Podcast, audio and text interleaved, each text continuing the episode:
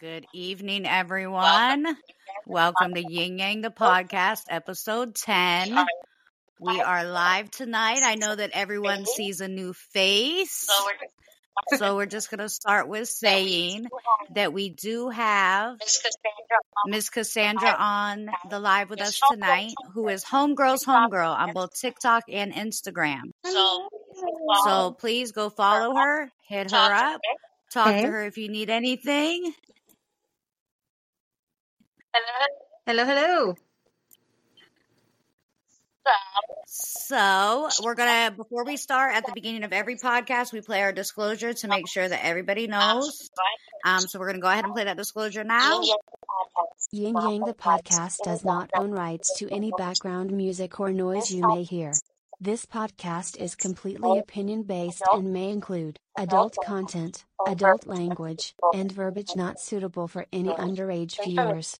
Information found in this podcast may not contain exact accuracy as it is opinion-based. Please listen at your own risk. All right. So, with that being said, tonight's topic is going to be disrespect in relationships. So, to start off tonight, I'm going to go ahead and just pass the mic over to Sheena. Yes, our topic, it's a heavy one tonight, but it's a all too familiar one because, you know, a lot of people deal with the, you know, this disrespect in relationships. And I actually got a poem here I'm going to read to you guys that's based on our topic. So I'm just going to go ahead with it.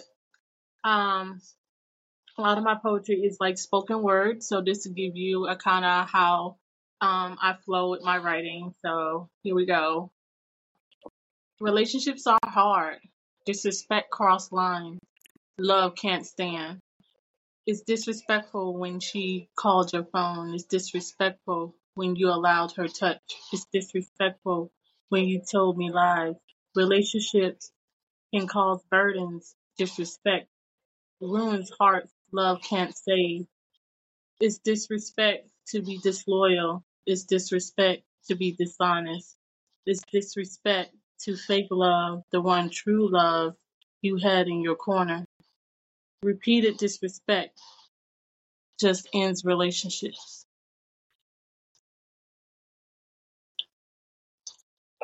What do they do in the truth? And the poetry reads, snap the fingers. Yeah, you know how they do it. The finger snap. What's that old movie they used to do the finger snap? Yeah. Mm-hmm, yeah.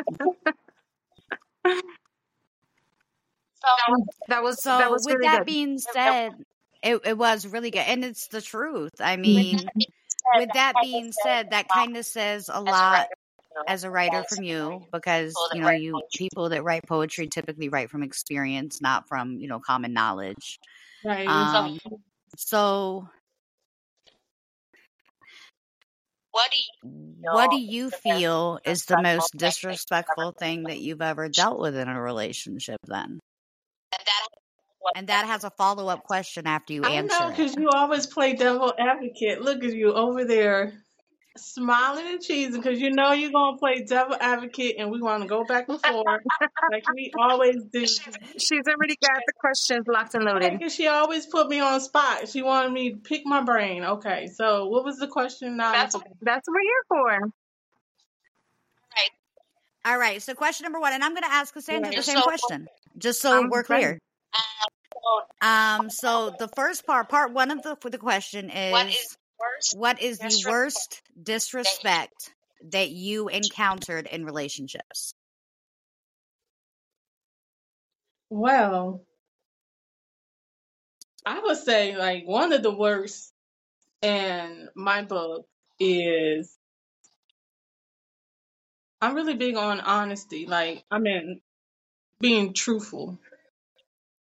So one of the big ones, like I guess in my book would be being lied to because, you know, coming from the past that I came from, it's like I had real bad, like, trust issues. So one of the ones is just that loyalty, disloyal, dishonest. So it's like, that's to disrespect. But I guess, are you talking about like, you know, overall or like certain instances? Like, you know, what something happened to me that I was like the ultimate disrespect? I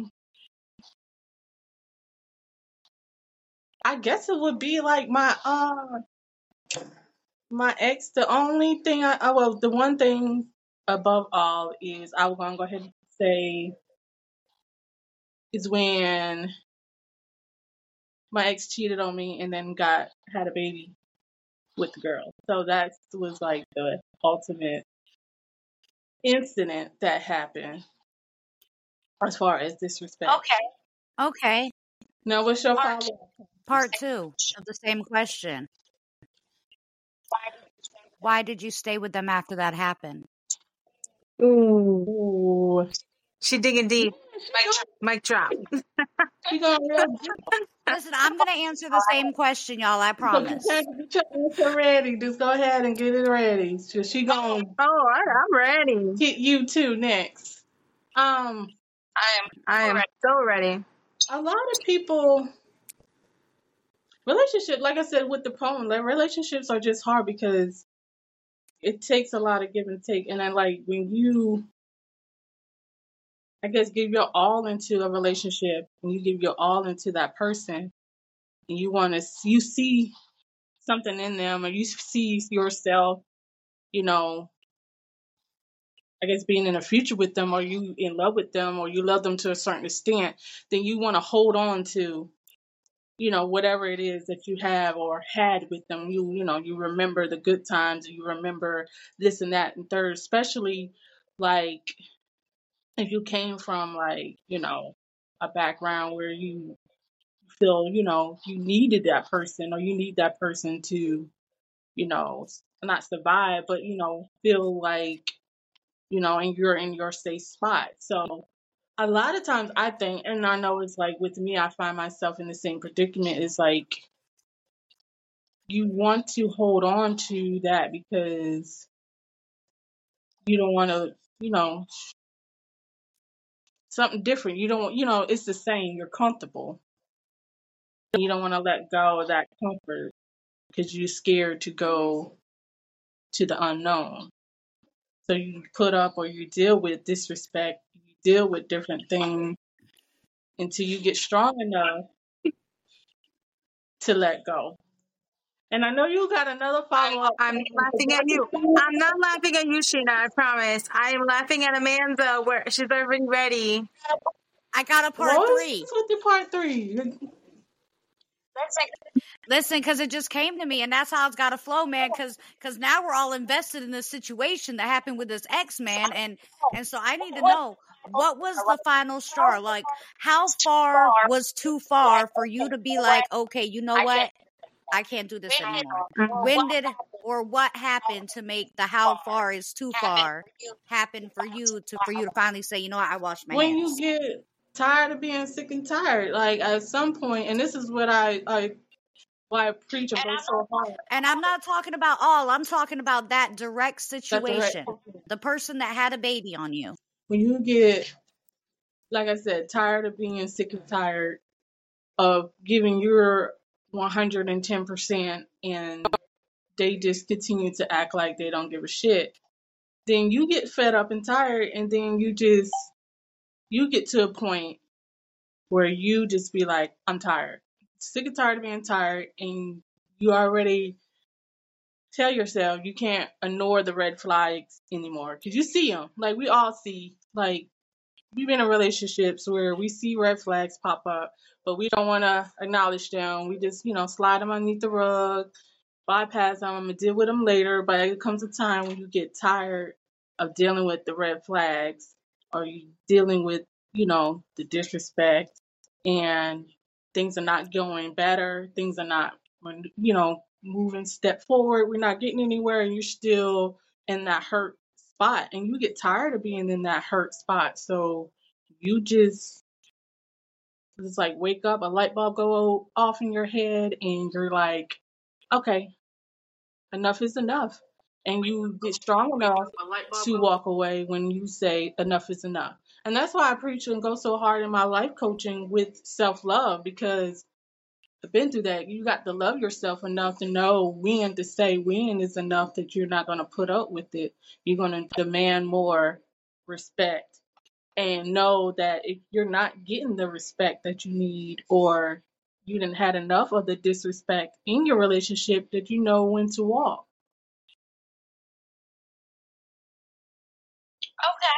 Okay. No. And I mean, yeah, I completely agree. And I think that and I'm not even going to say every woman, every person on the planet has been at that point. You know, even if it was something that for some people may seem frivolous or something like that, you know, like even in high school, you get to a point where you're tired of the disrespect that you receive from somebody that you think you're building with. So I completely agree with you, Sheena. And guess what? You don't have to feel like the victim anymore. I'm going to move over to Cassandra and ask her the same questions. Cassandra. Okay. So the first question being, what do I consider to be one of the most disrespectful things, right? That has happened to you. That has happened to me. I think we all can agree with what Sheena said, the lies, right? Of course, the lying, the cheating. Those are just like common. I feel like those are almost not even like opinions that those are disrespectful. It's more like a fact, like that's like crossing a line, right? Unless you're in an open relationship, that you would see that as crossing a line. So I would agree with that. But for me, I kind of also take it a step further. And to me, one of the most disrespectful things you can do, really to me, in any relationship, whether it's a friendship, a boyfriend, a husband, a coworker, for me, is cursing at me. I have a really, like it's almost like a pet peeve of mine, where if you curse at me, I'm not saying you can't curse in front of me, but cursing at me, to me, is crossing a line. I'm not okay with that. I always give credit to my parents. My parents weren't cursers, and that's not why. It's that they never cursed at me. So the way I always saw it is, if my parents don't talk to me that way, no one has the right to talk to me that way. And I always felt like that from a young age. And I remember when I was younger, I had a boyfriend in high school, and he cursed at me. I was ready to leave him. I was ready to break up with him because of it. My mom, however, encouraged me to stay with him now to defend my mom, because I know some people are like, oh, they're going to come for my mom. Do not come for my mom. My mom has been on disability for a long time. She has been physically sick for a long time. And unfortunately, especially like this is over 15 years ago, you know, they didn't know how to treat it. So they just like medicate. So to me, it was the medications, because she would have never normally have told me that. She would have encouraged me, like, leave him. But she was not herself. So she did encourage me to stay with him. And then the verbal abuse of just like, that one time cursing at me turned into more cursing at me, turned into putting me down, turned into putting his hands on me. And so even more so now, I kind of see it as a gateway. If you don't stop that disrespect from the beginning, it is likely that it's going to escalate. It may not always escalate to physical abuse. I'm not saying that as soon as someone curses at you, they're going to get physical with you. No, but to me, once that line is crossed, it's really hard to then go back, right? If you let someone curse at you, call you, you know, the B word, you know, put you down, if you don't stop it right away, or even like leave that person right away, 6 months down the line, you really think you're going to tell me, look, you know, when you say these things to me, like, they're really hurtful. Like, you think they're just going to change? It's one of those things that I would say when someone shows you who they are, believe them. So to me, when you talk to me that way, I'm going to believe that you are not capable of respecting me. So I would say that is, a lot of people think it's no big deal, and that's on them, right? That this is more of like an opinion. This one's more of an opinion. Yeah. That I would say cursing at me is completely disrespectful, unacceptable. I really don't care who you are. I'm not okay with it. No. No, and that's a great way to put it, because you're attacking the problem from the beginning. Yeah. And then, yes, because you didn't say like, hey, the verbal abuse or the physical abuse. You said, listen, the beginning, I knew then that this was a problem. Yeah. Yeah. And it confirmed it, because I always felt like, no, don't talk to me that way. Like, don't talk to me. Because what gives you, like I said, for me, it was like, what gives you the right? My parents didn't talk to me that way. So what gives you the right to talk to me that way? Especially if I'm being respectful to you. Like, if I don't talk to you that way, I would never put you down. I would never curse at you, call you names. Like, that's not okay. And I don't care who it is. It's not okay. It's just crossing a line. To me, it clearly says to me, you doing that to me says to me, you don't respect me. Right. Okay, so let me hit you with part two. So with that being said, so I got to switch your part two up a little bit, because I don't know your background or your story, whereas I know a little bit more about Sheena's. So with that being said, at the point that you wanted to walk away and you were encouraged to stay with him, that makes sense. So that's why you stayed then. But when it then escalated to verbal abuse, why did you stay? So for me, two reasons. I was young. I'm talking about I was 14. So we are young and dumb, you know. Two, kind of similar to what Sheena said, when you start off with someone, usually in the beginning there's like that honeymoon phase, right? So one, this person was my best friend before. We were best friends. He asked me out a bunch of times. I kept saying no. I'm like, look, we're friends. Let's just keep it that way. He kept on asking me. I finally said yes. I broke up with him a week later because I was his best friend. I knew who he was, right? When someone shows you who they are, you believe them. So I knew who he was. I broke up with him and he hysterically cried. And I was like taken aback, because I'm like, in my mind, we could just go back to a week ago. We could just go back to being best friends. No biggie, right? Like, but he like hysterically cried. I was like, please, like, you don't know how much I care about you. So I stayed. And this was before the abuse. This is literally a week after saying yes to being his girlfriend. So I would say the first 6 months, everything was chef's kiss perfection. And then things started going down. And at that point, I was already in love, you know, and I know what people are thinking, like, okay, you were 14, you weren't in love. Right. I'm 35. I am married. I'm married to Sheena's brother.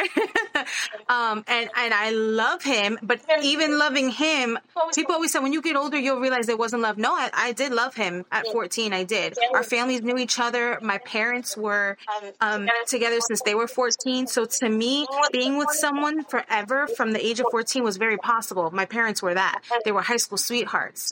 So to me, it was like, well, look, they met at 14. They've been together ever since. They're still together now. Like, so to me, that example was like, this could be real. Like, and I did love him.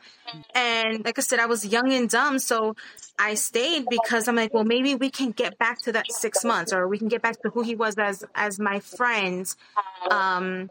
So that's why I stayed, just hoping that, like, okay, they're going to go back to that. Like, I saw how great he could be, but just because someone can be great doesn't mean they are great, right? Even bad people can be good to somebody, and they're still bad people. Yep. Even though they have good moments, they may have sweet moments, and they may be good to some people, but they could still be a bad person. So that's why I stayed. Do you know my ex?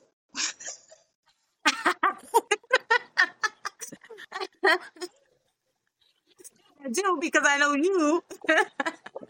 I do, because it's not the same ex. But yeah, I mean, it's a common thing, right? But he was young too, and not to make excuses, because wrong is wrong. I don't care really how old you are. There's certain lines that should not be crossed. It's even sadder to me that he was so young and abusive then.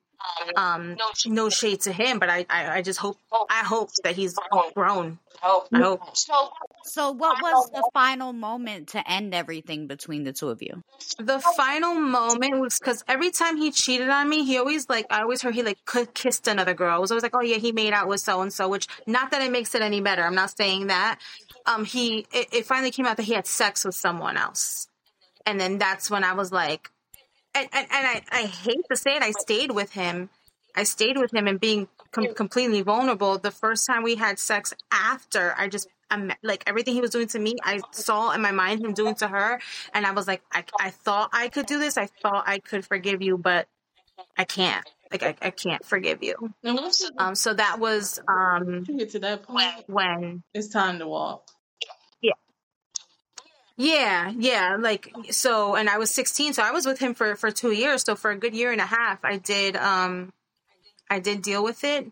But then I made a point to never, ever, ever get into that situation again. I feel like at such a young age, for 2 years, I went through the cheating. I went through the lies. I went through the disrespect, the verbal abuse, the physical abuse. And I walked out of that knowing that I never want to experience that ever again. I was so stressed. There was even a time my hair was falling out. For such a young age, I give God the glory and the credit, because I just feel like for me to have that mentality so young to then not fall into the same habit, I just knew that I was like, okay, I don't want somebody unless it's real. That wasn't real. That wasn't real love. I loved him for real, but he didn't love me for real. So that was not real love. So at 16, I was like, I don't want this little dating, this little hooking up. I didn't want none of it if it wasn't going to be real.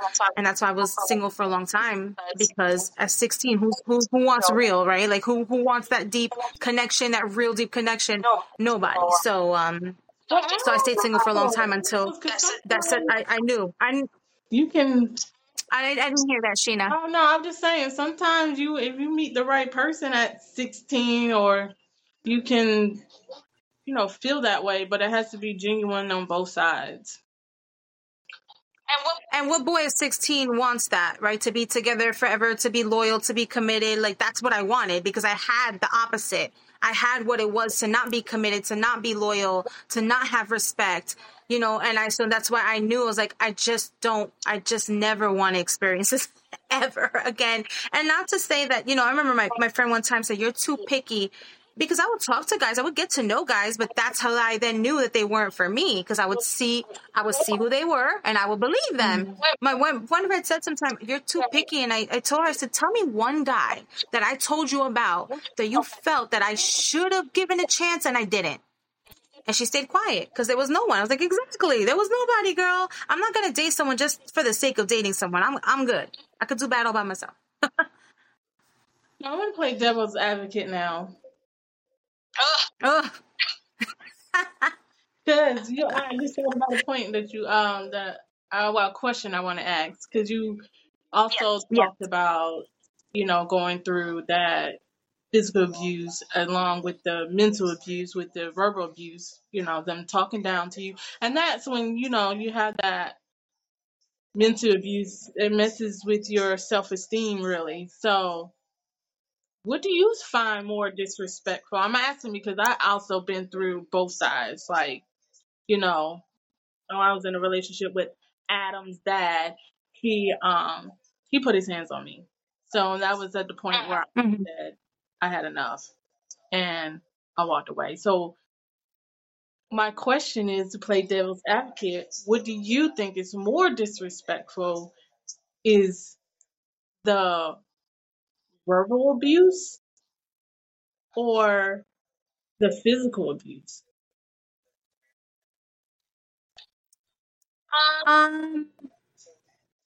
That's a really hard question to answer. Can I chime in?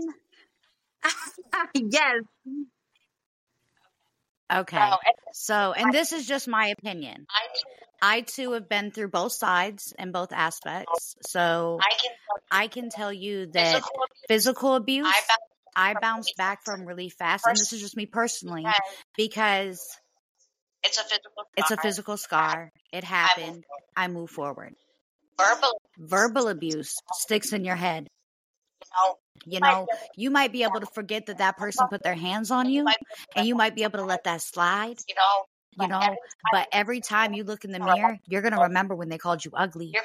You're going to remember when they told you were too fat. You're going to remember the times they told you you were too stupid to understand what they were saying to you. You know, verbal abuse hits you on such a different level. And I'm not saying physical abuse has no toll, but verbal abuse sticks around a lot longer than the physical abuse does. And that's just my opinion. It did for me. I don't know about other people. Yeah. So that's just my opinion on that.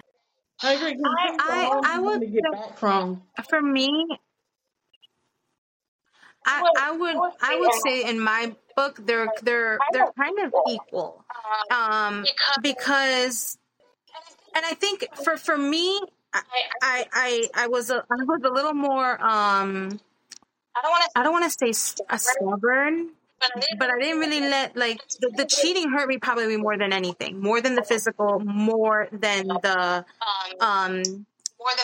verbal, because every time he apologized and he told me he was going to change, I truly believed him. It wasn't like I thought, no, you're not, and I stayed with him. I was just like, okay, like he said, he's going to be better. Again, because I had that 6 months of just like perfection. We were best friends before that. I knew how great he could be. So I'm like, okay, we're going to just go back to that. So I would say everyone is different. I think it's also the severity, right? Somebody who got stabbed 16 times might say the physical abuse more than the verbal abuse, you know?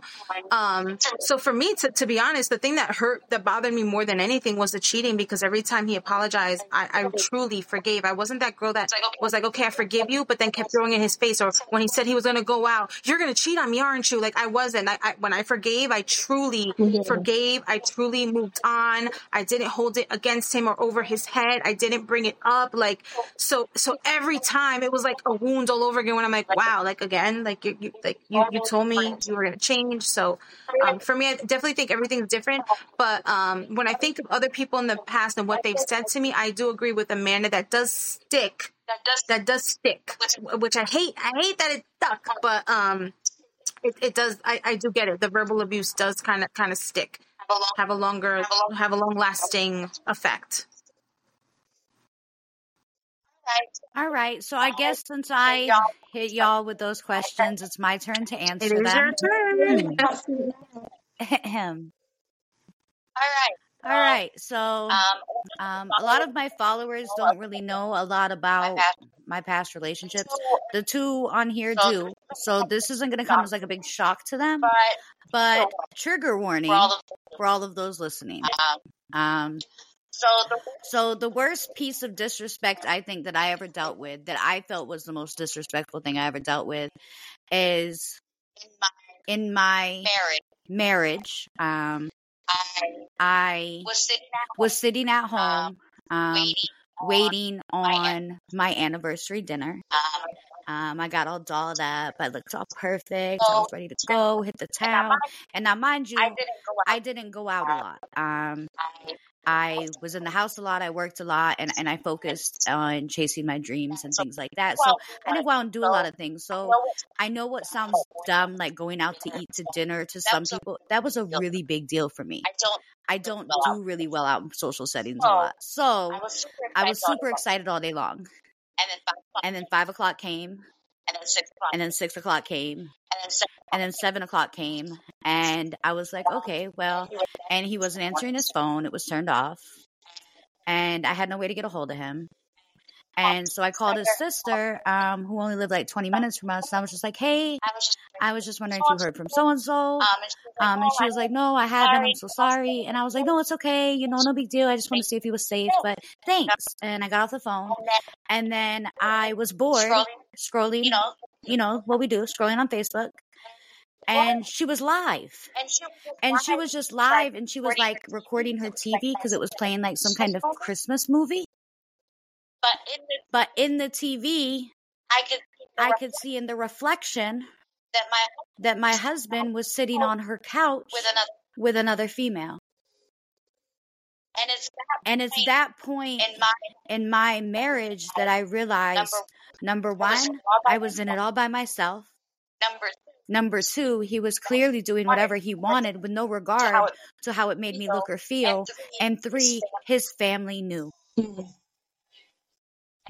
And for me, the reason I say that's the most disrespectful thing I've had to deal with is because I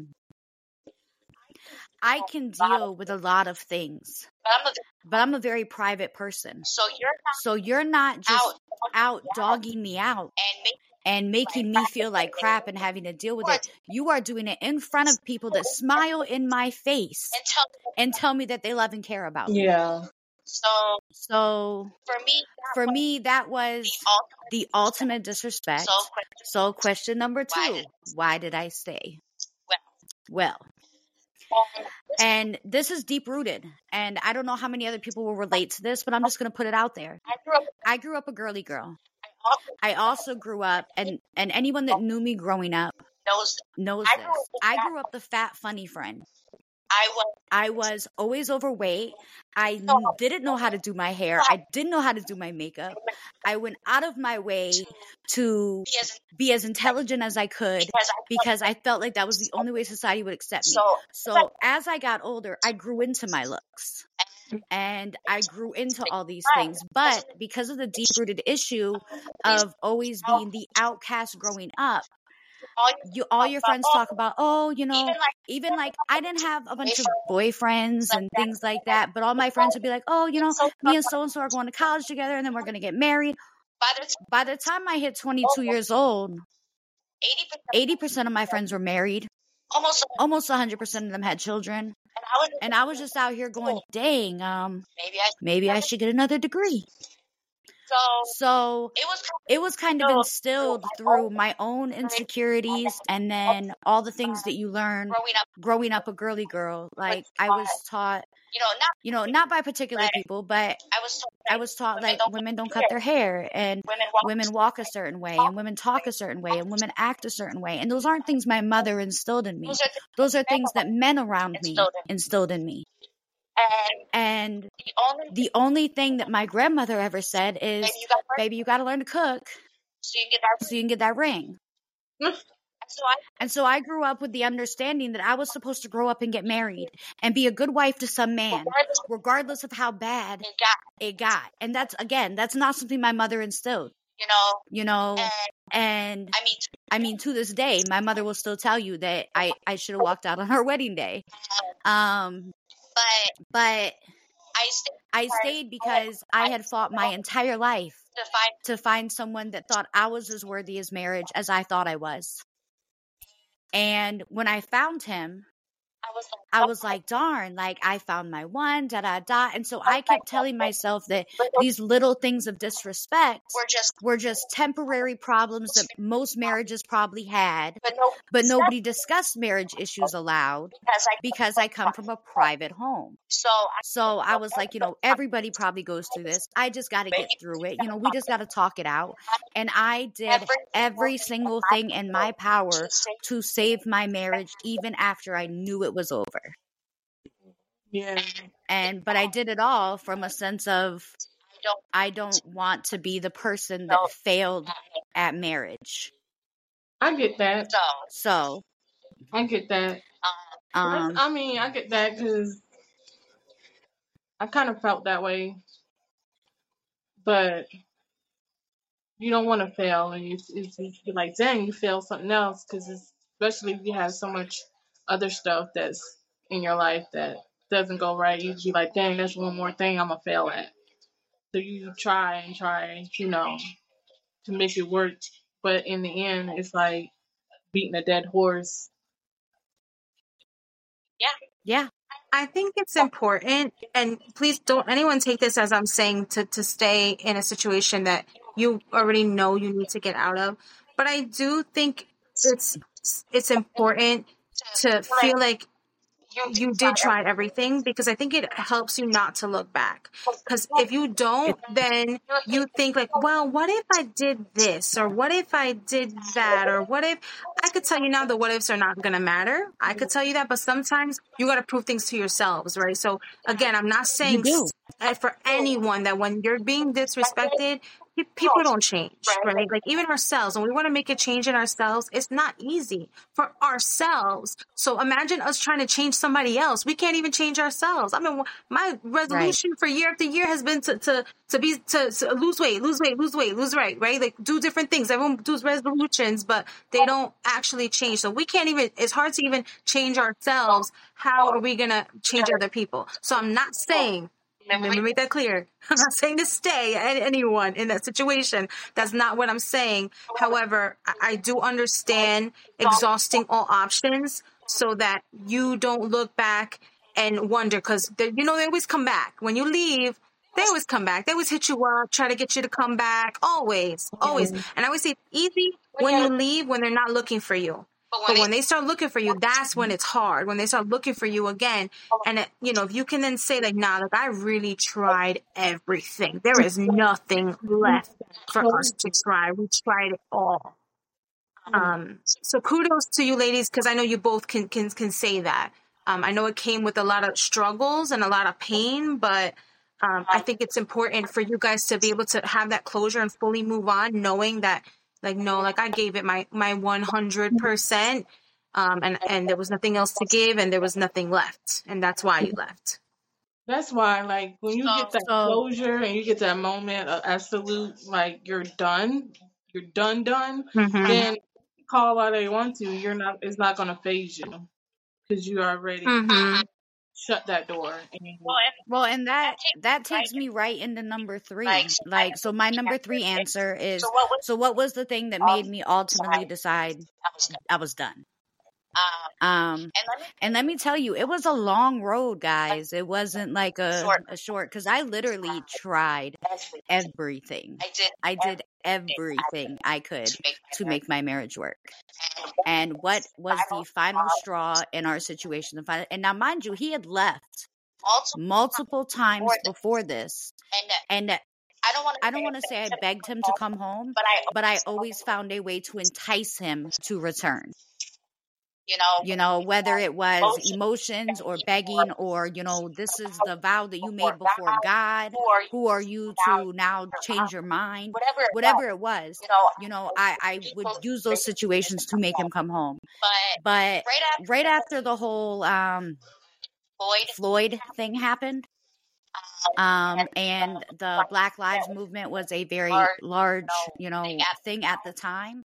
I don't know if y'all remember, but around that same time, the Black Militia came out, and they were posting a lot of videos and stuff like that. Well, he got really tied up in those videos, and he was very vulnerable and impressionable as a person because of his mental health state, and that's not an excuse by far.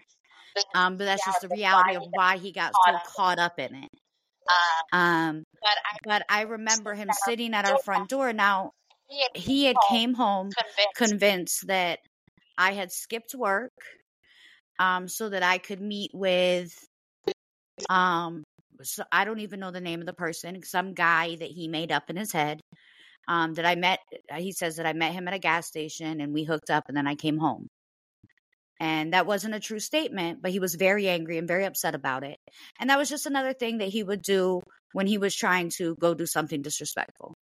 And so I had said to him, you know what, whatever it is that you want to go do, just go do it. But don't make me feel like crap just to do it. And he was like, well, wait, you're trying to get rid of me. That means you're up to something. So he then sat in front of our front door with a sawed-off shotgun. And I sat afraid for my life on a couch as this man looked me in my face and told me he no longer wanted to be married to a white woman. And that's the first and only time in my entire life that I did not respond with anything but okay. And I let it sit like that. I went to bed that night. I woke up the next day and he was like, you know, hey, when I asked him flat out, like, hey, did you mean that? And he was like, yes. And I was like, okay, then I release you. Go do whatever it is you want to do. That was the day he moved out. That was the end of our relationship. And that was okay. But Cassandra, you are completely right. At the point that I moved away and got my life back together. And I don't want to say got back together, y'all, because when I walked out of that marriage, I literally walked away with the clothes on my back. And I put everything in my little tiny Kia car, and I drove all the way to Georgia to my mama's house. And I was just like, hey, I need to stay here. But in doing that, you know, I had felt better and more free. And as soon as I started to feel alive again and human again, and like I deserved an opinion and a voice, all of a sudden he tracked me down. And all of a sudden, he was like, listen, I wasn't in a good headspace. I have some mental health issues, da-da-da. And I was like, no, because no matter how hard after that point that you have been that hurt, it will never be what it was before. Just like the same, when you throw a wine glass, it's going to break into a million pieces. And you can glue it back together, but it's still never going to hold the liquid or the foundation that you need it to for a strong, healthy marriage. And at that point, I was done, but if I hadn't exhausted all those options prior to that day, then I would have let that man say that to me. And I'd have got up the next day and I'd have made his breakfast because that's who I was as a person, But with that being said, guys, I have a new question. I have a new question too. Okay. Do you want to do your question first? I do. It might be the same as mine. That's why I said that. Yeah. Okay. My question is, I know for me, I can never tell you the answer is yes. But you guys, and even for the people watching, were there red flags early on? Or were you completely, truly, let's be really... I know you guys keep it real here. So truly keeping it real, were you completely blindsided by the overall disrespect, whether it was the cheating, whether it was the lying, whether it was the physical or verbal abuse? Were there any red flags in the beginning that in hindsight you're like, you know what, I should have paid attention to that red flag? Go ahead. I'm going to be real. Yeah. And I'll explain a little bit because there's no shame. I'm human. I make mistakes. And as I say to everybody all the time, this is a no judgment zone. We're going to be real here because it's going to help somebody. Mm-hmm. That's right. I moved in with this man after he came home from prison. We knew each other prior. We knew each other for years prior. He knew my family. So I knew his. So when he came home from prison, we moved in together. And it wasn't long after that I started to see little signs, like the fact that he told me that black people couldn't have mental illnesses. So I was like, oh, I didn't know that mental illness chose certain races. And then as time went on, even prior to us actually getting married, he was accusing me of being in the FBI. And for those of you that know me, I thought it was the CIA. Anyways, and then when he tried to figure out I wasn't the FBI, I was a leader of a gang. And for those that know me, so there were a lot of signs right there. But even up until those were just like kind of random red flags. My biggest red flag was my proposal in marriage. I was proposed to on my birthday, which is the 12th. I had a costume party. So I was proposed to, and he didn't do it in front of my family. He waited for everybody to leave, and then he proposed to me. And then 2 days later, he said, hey, we're getting married on Sunday. And I said, oh, well, I don't have a lot of time to plan then. I got to find a dress and I got to call my mom. And he was like, no, we're going to do it without our families. And I was like, okay. He was like, yeah, because my family's not going to be able to make it. So I'm going to feel uncomfortable. And I think it's unfair if your family comes. Well, come to find out, his family would have came, but they didn't know. And I told my family, but I told them that, you know, it was really last minute and they didn't need to come and we were just going to do it alone. And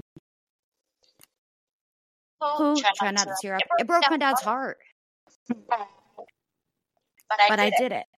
And from that moment forward, I knew that I had gotten myself into a situation where that man was going to make every choice for me moving forward.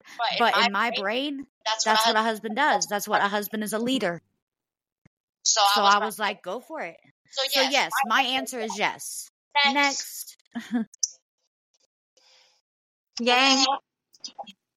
I guess this is my turn.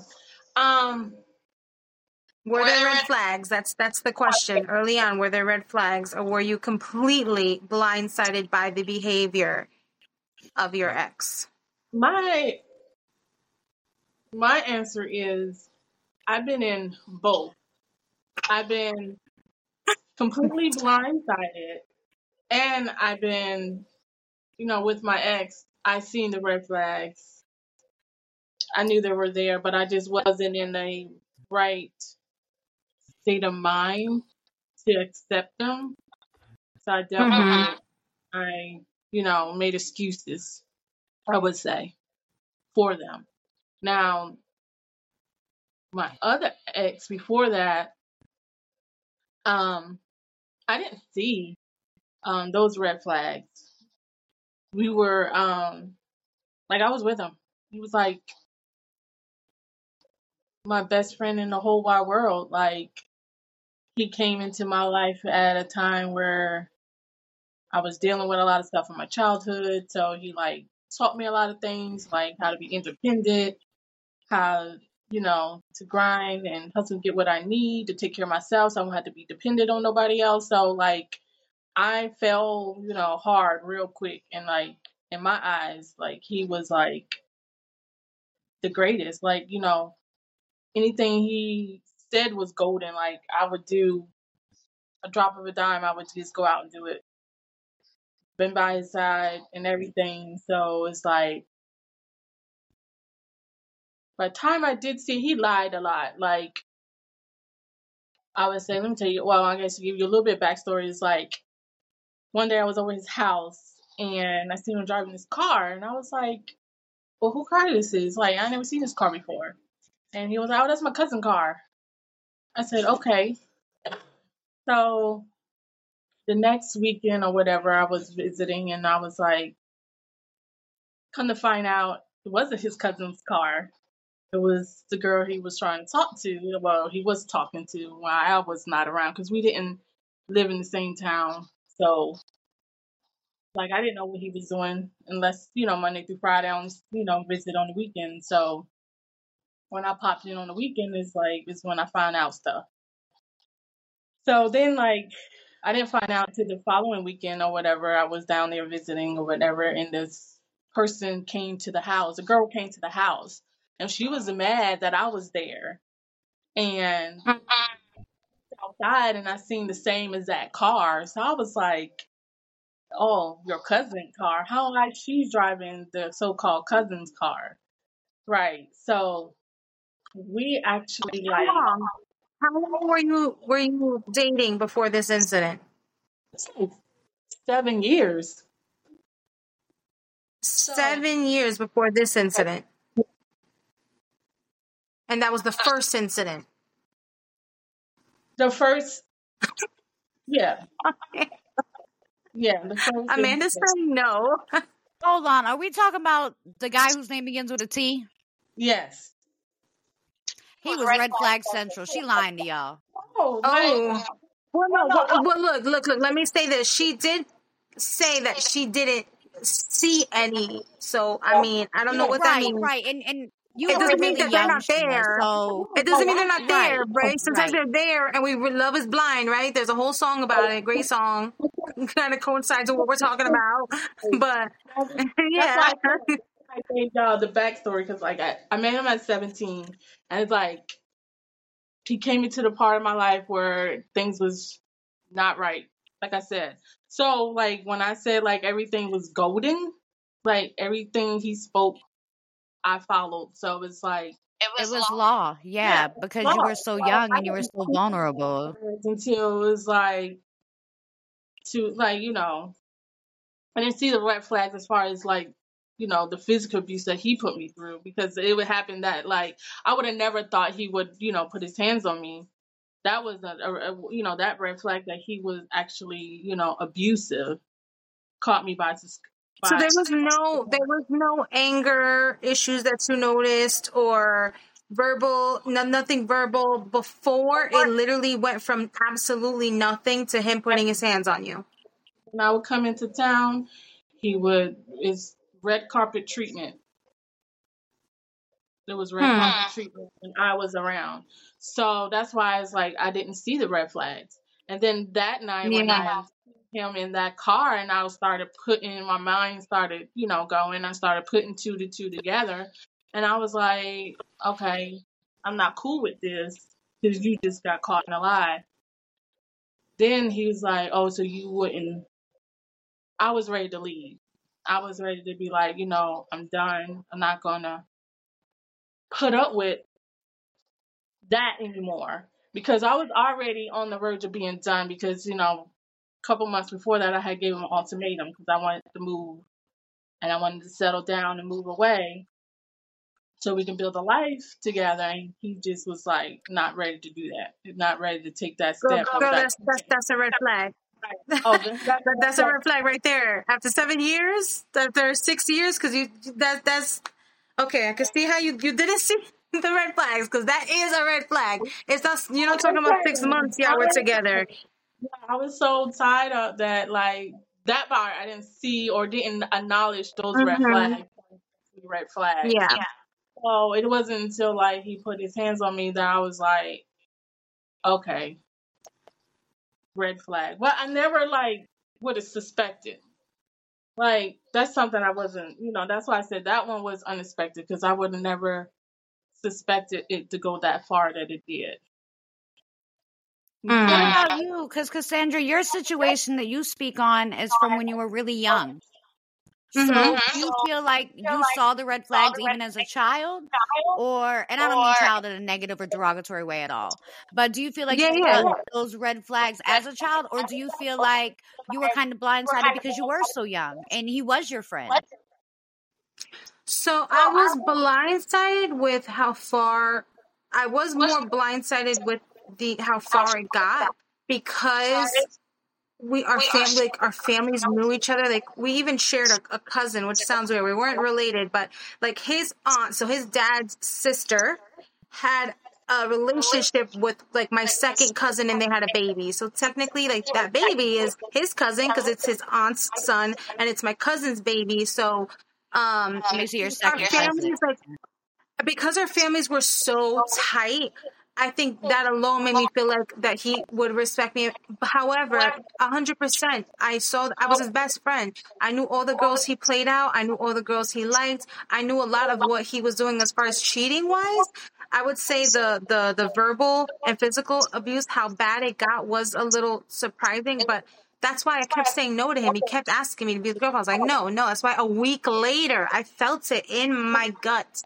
I felt it in my gut that I made the wrong decision. I was like, nah, let's just be friends. Let's just go back to, let's rewind, hit the rewind button to a week ago where we were still just friends, and let's just still be just friends. So absolutely, the red flags were there. Like I said, not so much the physical and verbal abuse, but the disrespect, the cheating. I already knew he cheated on every girlfriend before me. Like, and that's why I kind of wanted to just like, let's just stay friends. I knew the friendship was going to be ruined. But yeah, definitely. Red flags were being waved. Okay. And I'm still going to ask my question. It's going to take us a little bit over. Please. If that's okay. So my question is now, as a seasoned, mature adult, what do you feel is too far in disrespect? And I'm going to go ahead and answer first. For me, at this point, if I come to you with anything and you talk me down, You gaslight me. You tell me that you're not doing it. Now, if you're defending yourself saying, I apologize, that's not what I meant, that's different. But if you flat tell me that my feelings are invalid because you don't feel like you were doing it, that's disrespect. And I can tell you right then at that moment, if there's not a discussion and an apology that brings the entire situation out, I'm out the door. I'm done. As me as an adult, and maybe it's because of what I've been through, but me as an adult, I don't have time for all that. I don't want to be your friend. I don't want to be your homegirl. I'm not finna lay up with you. We not finna kick it on the phone no more. You about to walk out my life. I'm gonna block you on everything, and I'm gonna walk. Because I know my worth now, and I know that not only is my time valuable, but my energy and my heart is. And if you don't want that, I guarantee you somebody out there does. And I'm not fighting for, and I'm not saying I'm not fighting for nobody, because if the person is worth the fight, you're going to fight for them. But I'm not going to allow someone to disrespect me or put me down in order to keep them in my life. It will never happen again for me. So how far is too far, in my opinion, is if we have the conversation and the situation continues.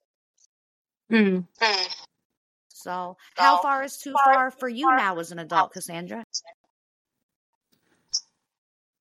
Well, I will say it is, disrespect looks different when you're in a respectful, loving relationship. Right? There's still lines that are going to be crossed because we're human. There's still arguments or disagreements, I should say, that are going to happen because we're human. So I feel like when you're with the right person, the severity of the disrespect isn't as high as the situations we previously talked about. My husband now he's amazing. I could sit here and rave about him forever. But there are still, of course, like little things that I'm like, hey, I don't like that. Right. But they're like silly little things. He has a tendency. He's always moving around a lot. Like, so for me, it's like, don't walk away while I'm talking to you. Like, I'm trying to talk to you. He's like, yeah, but you talked to me while I was already doing something. So I'm like, okay, but then you just like stop moving. So like I said, the severity, those seem like little things, but that's how it should be. That's how it should be. That's a healthy relationship where it's the little things that are disrespect. I always tell him a pet peeve of mine is if I'm asking you something, do not, even as Fitz, hey, what's wrong? He like most men, they internalize their emotions, their feelings, their thoughts. And I'll be like, what's wrong? I can see it in his whole demeanor and everything about him that something's wrong. And that's why I'm asking. And he'll be like, nothing. And I'm like, don't tell me nothing. So I'd rather you tell me, hey, look, I really don't want to talk about it right now. But don't tell me nothing. Don't look at me in my eyes and lie to me. And I know that's not the intention. I know he's not trying to lie to me. I know it's not that he's hiding something from me. It's not. Trust me, it's not that. It's not that. It's just that he's just a man who keeps everything to himself. So it's like pulling teeth. So that is the disrespect that I guess in a sense I view as disrespect. Still the cursing, which we don't curse at each other. Ying and Yang can attest that I hardly curse at all. But I would say the disrespect that I'm dealing now, which wasn't exactly the question, but I would say that's kind of where I'm like, no, like, don't tell me nothing's wrong with, don't look me in the eye and tell me something that's not true. You could still tell me, hey, I just don't want to talk about it, but don't tell me nothing's wrong when I know something's wrong. Just tell me you don't want to talk about it right now. And me, right, then I should respect that. Because it could be disrespectful if I'm pushing. He's telling me I don't want to talk about it right now. So I'm like, no, but tell me. No, but that's not me honoring how he feels. So then me wanting to respect him, then I'm like, okay, but we're going to talk about it later. We are going to talk about it eventually. Don't got to be right now. So I know not exactly the question that you asked, but just more speaking on what disrespect looks like in my life now.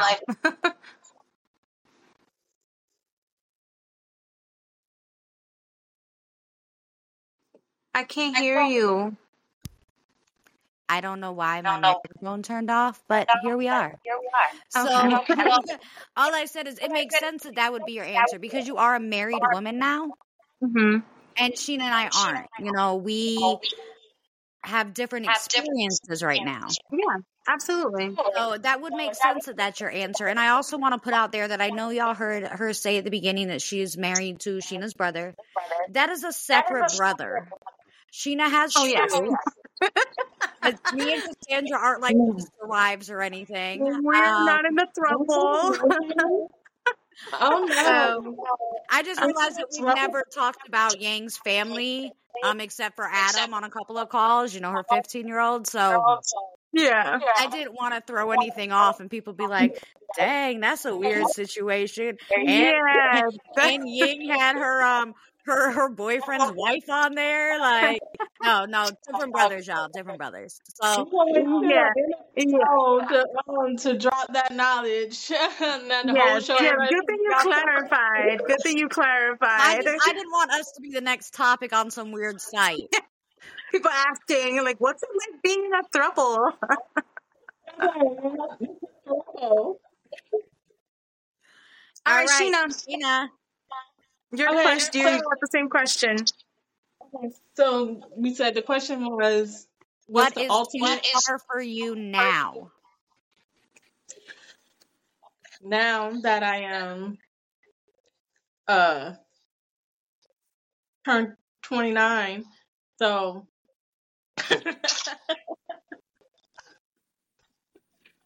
now I'm a 29-year-old.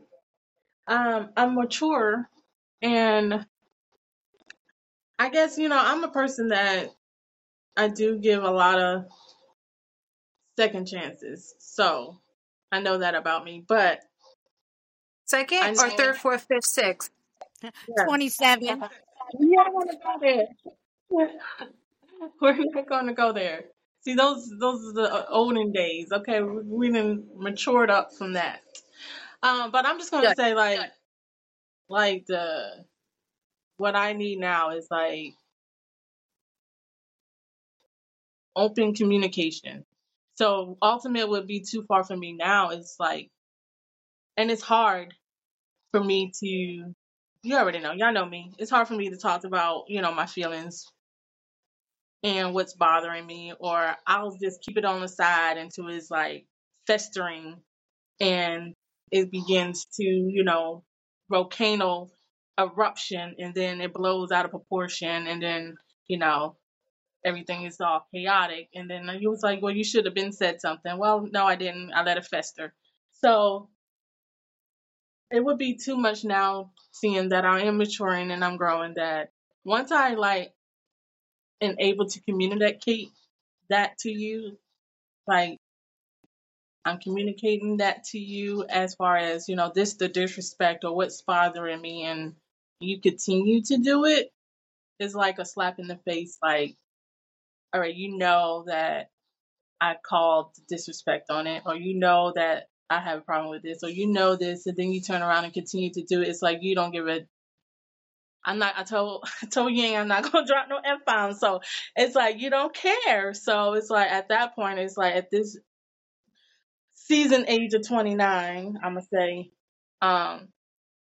it's ultimate, like, you know, it's walking. Like, I'm not, once I like get to that level and I communicate that to you and you continue to do it, then there's nothing else left. And then I'll be with Ying, like, you know, you're done after that. And then once you're done, you know, you can close and move on. But as far as like, you know, I was about to ask you a question, but you actually answered it. And that's why I stopped. That's why I put my hand up and then I stopped, because I was going to ask you like, okay, you saying, you know, once you communicate it, that's your point that you're done. But I was going to ask you, you know, is that your point that you're done, or is that your point that you actually cut contact? Like, is that the point? But then you went on to say, you know, that's what, just like with Ying, you know, that's I'm walking, I'm out.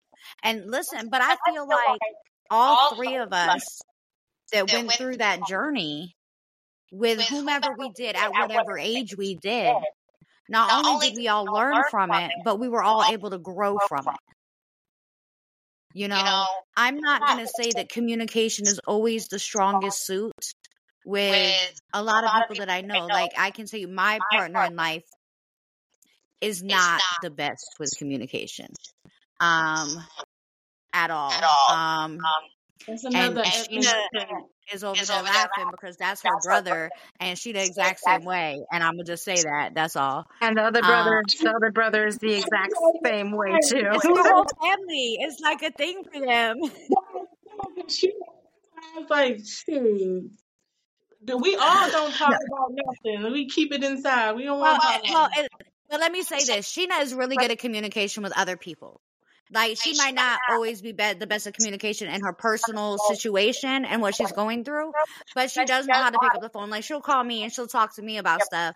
And she'll just like, you know, I just want to make sure I'm okay and this isn't like too far deep in my head or things like that. So she's really good at communication in general, which I can't really say. I don't know Cassandra's husband well enough to say whether or not he is.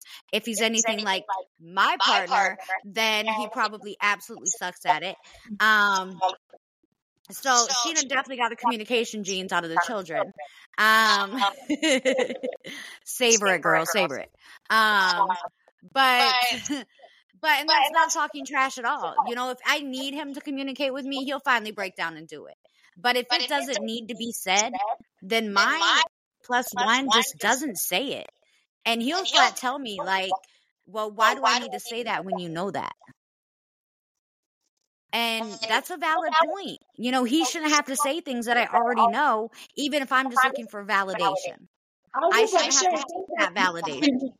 We need that reassurance, and like you said, the validation, so we just want to keep hearing it. But if you love yourself the way that you're to, they say that you're not supposed to have to seek reassurance or validation from anyone but God.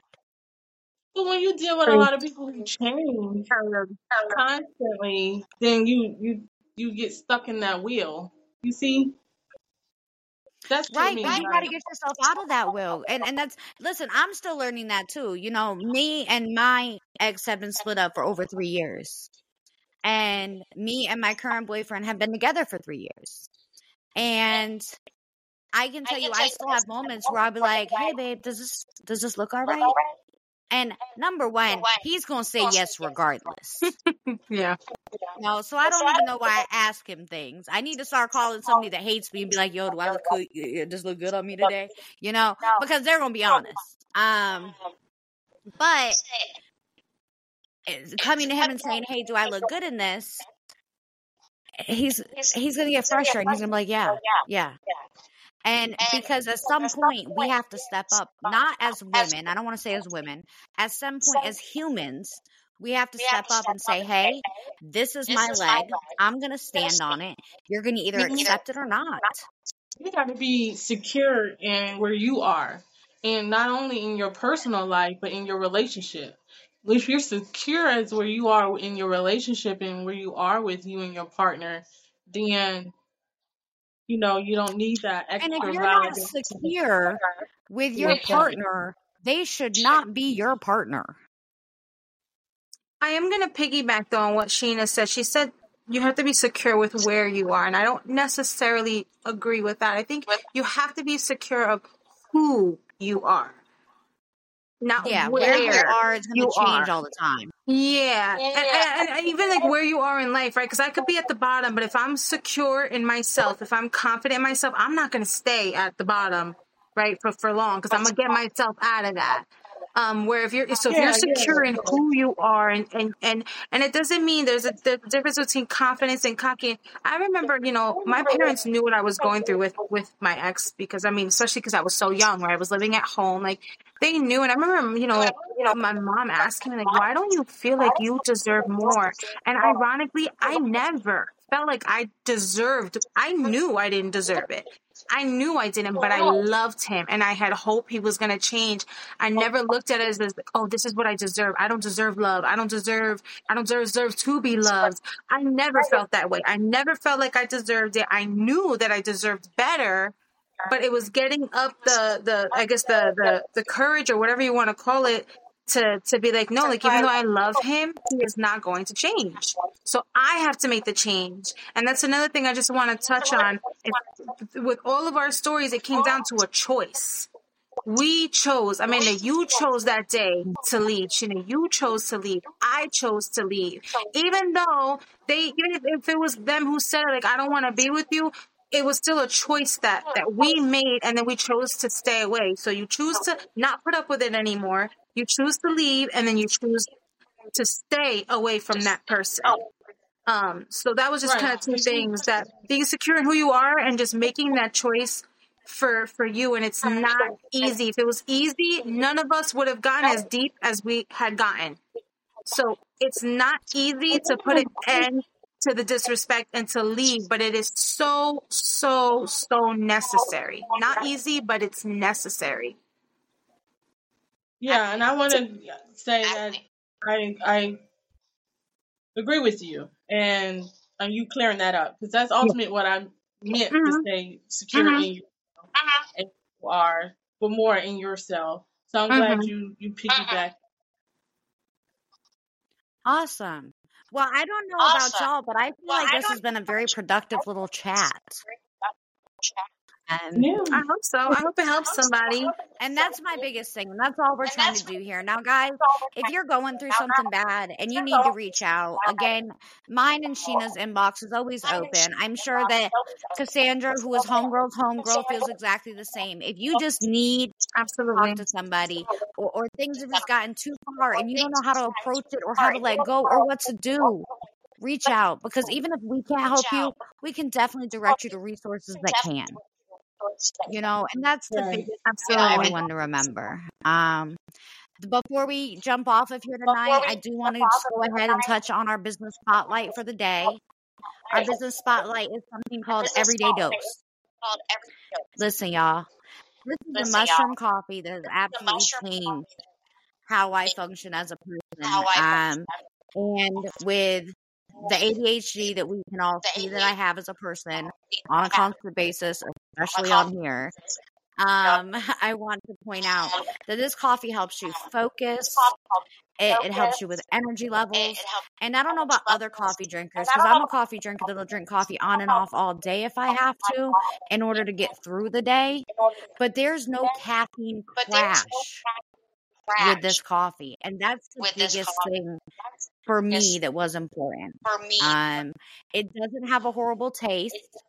I don't know how many people have tried it, but I just want to say Everyday Dose, if nothing else, is worth the trial box.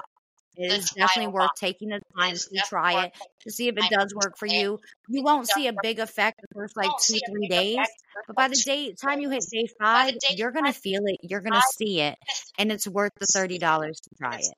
So I just want to throw that out there. Go do your own research. I always encourage everyone to look more into it. Make sure you're not allergic to anything. You know, make sure that this is going to fit you, your lifestyle, and your needs. It's just something I prefer to do over taking medicine. So, you know, everyone do what you need to do after consulting with your doctor. Don't take my advice. I'm not a doctor, people. I'm in property management, you know, so don't take my word as medical advice. Don't take mine either, because I get mine from the aliens. Well, with that being said, y'all have a great night. We will see you next week live at 11. And just keep in mind, Ying Yang the podcast is two people, two opinions, real talk. Bye